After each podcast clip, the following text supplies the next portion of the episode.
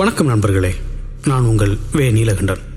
தெய்வ மனுஷிகள் பாட்காஸ்டில் இன்னைக்கு குழலிங்கிற ஒரு தெய்வ மனுஷியோட கதையை பார்க்கலாம். அந்த ஊரில் சுந்தரம்னு ஒரு ஐயர் இருந்தார். வேலிக்கணக்கில் நிலபுலம் கிடக்கு. ஏகப்பட்ட ஆளுக இவர் பண்ணையில் வேலை செய்கிறாங்க எல்லா பேத்துக்கும் அறுவடை முடிஞ்ச உடனே நியாயமாக தானியம் கட்டி அனுப்பிடுவார் ஐயர். ஐயர் வீட்டில் ஐம்பது அறுபது மாடுங்க உண்டு. பக்கத்தூரை சேர்ந்த பெரிய மாடை ஐயர்கிட்ட காவக்காரனாக இருந்தான். ஆடு மாடு மேய்க்கிறதுலேருந்து ராத்திரி வயக்காட்டு காவல் வரைக்கும் எல்லாமே அவன்தான். விசுவாசமான ஆள். பெரிய மாடம் பொண்டாட்டி பேரு குழலி. புருஷனை மாதிரியே தைரியமானவ. வாழ்வித்த கத்தவ. ஈட்டி கம்பும் வீசுவா. புருஷனும் பொண்டாட்டியும் ரொம்ப அன்பா இருப்பாங்க. கல்யாணம் முடிஞ்சு ஆறு வருஷங்களாச்சு. பிள்ளைங்க இல்லை. ஆனாலும் அந்த குறை தெரியாம ஒருத்தருக்கு ஒருத்தர் அனுசரணையா இருப்பாங்க. அந்த வருஷம் கொஞ்சம் பருவம் தப்பி போச்சு. வழக்கமா தைக்கு வர வேண்டிய அறுவடை மாசி கடைசிக்கு போயிடுச்சு நெல் உளுந்து பயிருன்னு எங்க பார்த்தாலும் பச்சை பொத்து கிடந்துச்சு. ஒரு பக்கம் காட்டு பண்ணி கரடின்னு மிருகங்க புகுந்து விளைஞ்ச வயலை நாசம் பண்ணுனா இன்னொரு பக்கம் திருட்டு பயலுக வயக்காட்டுல இறங்கி அறுத்து கட்டிக்கிட்டு போயிடுவானுவ சரியா ஏழாம் நாள் பௌர்ணமி அன்னைக்கு மேலக்காட்டு வயல்ல இருந்து அறுக்கலாம்னு முடிவு பண்ணியாச்சு. மாடனை அழைச்சாரு ஐயர். மாடா அறுவடை தீர்மானிச்சாச்சு. வயக்காட்டை பத்திரமா பார்த்துக்கோ. திருட்டு பயலுக நடமாட்டம் அதிகமாக கிடக்கு. வெளிப்பா இருக்கணும் அறுவடைக்கு ஆளு சொல்லு. செங்கோடம் பற்றையில சொல்லி கருக்கருவாளுக்கு இரும்பெடுத்து கொடுன்னார். மாடனுக்கு ராத்திரி இல்லை பகலும் இல்லை. எல்லா நேரமும் வயக்காட்டையே சுத்தி சுத்தி வந்தான்.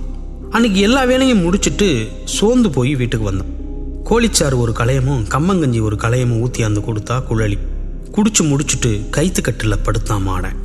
அவனை அறியாம கண்ணை சந்துட்டான். ராக்காவலுக்கு போகாம மனுஷன் உறங்கிக்கிட்டு இருக்காரேன்னு குழலி வந்து எழுப்புனான். கண்ணெல்லாம் ஒரே எரிச்சல். கொவ்வாப்பழம் மாட்டம் செவந்து வேற கிடக்கு. முழிக்க மாட்டாம கிடந்தான் மாடன். பயலுக்கு கடுமையான காய்ச்சல். பனின்னு பார்க்காம மழைன்னு பார்க்காம வயக்காட்டிலேயே கிடந்தது ஒப்புக்கடலை. பதறி போனா குழலி கொள்ளப்பக்கம் போய் கொஞ்சம் மூலிகைகளை பறிச்சாந்து கசாயம் போட்டு கொடுத்தா. காய்ச்சல் குறையல. எழுந்து உட்கார வாய்க்கல.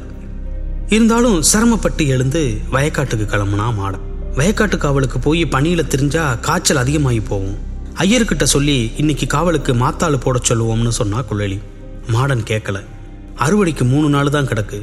இந்த நேரத்துல நாம வீட்டில் படுத்துக்கிட்டா நல்லா இருக்காது. நான் சமாளிச்சுக்கிறேன்.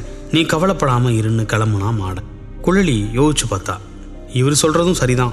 அதுக்காக இவ்வளவு காய்ச்சலோட இவரை காவலுக்கு அனுப்பவும் முடியாதுன்னு ஒரு முடிவுக்கு வந்தான் இன்னைக்கு நானும் உங்க கூட வரேன்.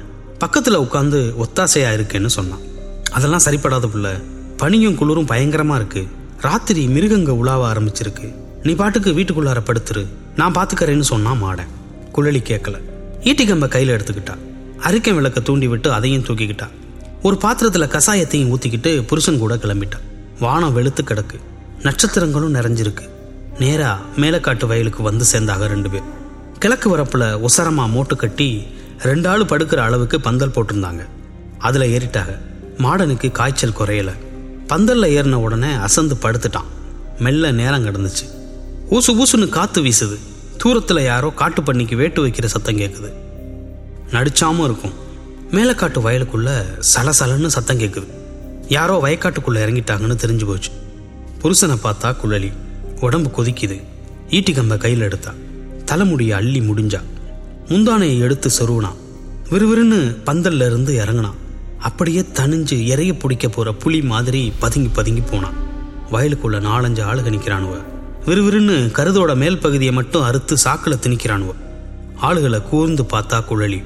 அந்த ஊர் திருட்டு பசங்களான பலவேசமும் செல்லையனும் தான் ஆட்களை கூட்டியாந்து இந்த வேலையை செய்கிறானுவ சரி ஐயரை கூப்பிட்டுருவோம்னு யோசிச்சா குழலி. திடீர்னு ஒரு எண்ணம். பலவேசம் தெரிஞ்ச பையதான். ஒரு சுத்துக்கு உறவுக்காரன் வேற. நாமளே பேசி விரட்டி விட்டுருவோம்னு நினச்சி நேராக வயலுக்குள்ளே இறங்குனா குழலி ஆளரவன் கெட்டதும் சுதாரிச்ச திருட்டு பயலுக கருதுக்குள்ள பதுங்குனானுவ. இளைய பலவேசம் சத்தம் காட்டாம வெட்டின கருதை வெளியே அள்ளி போட்டுட்டு ஆடுகளை கூட்டிக்கிட்டு ஓடி போயிரு. இல்ல நாளைக்கு பஞ்சாயத்துல நிறுத்திடுவேன்னா குழலி. பலவேசம் பக்கத்துல திரும்பி ஒருத்தங்கிட்ட கண்ணை காட்டினான். அந்த பய கருதுக்குள்ளேயே பதுங்கி பின்பக்கமா போய் கடப்பாறையால குழலி தலையில ஓங்கி ஒரு அடி அடிச்சான் பாருங்க. அப்படியே முன்பக்கமா பொத்துன்னு கீழே விழுந்தா குழலி. ரத்தம் பெருக்கெடுத்து ஓடுது. இவளை இப்படியே விட்டுட்டு போனா ஐயர்கிட்ட சொல்லி அசிங்கப்படுத்திடுவான்னு சொன்ன பலவேசம் செல்லையனுக்கு கண்ணை காட்டுனான் செல்லையன் கையில இருந்த வாளால குழலி கழுத்து அறுத்தான்.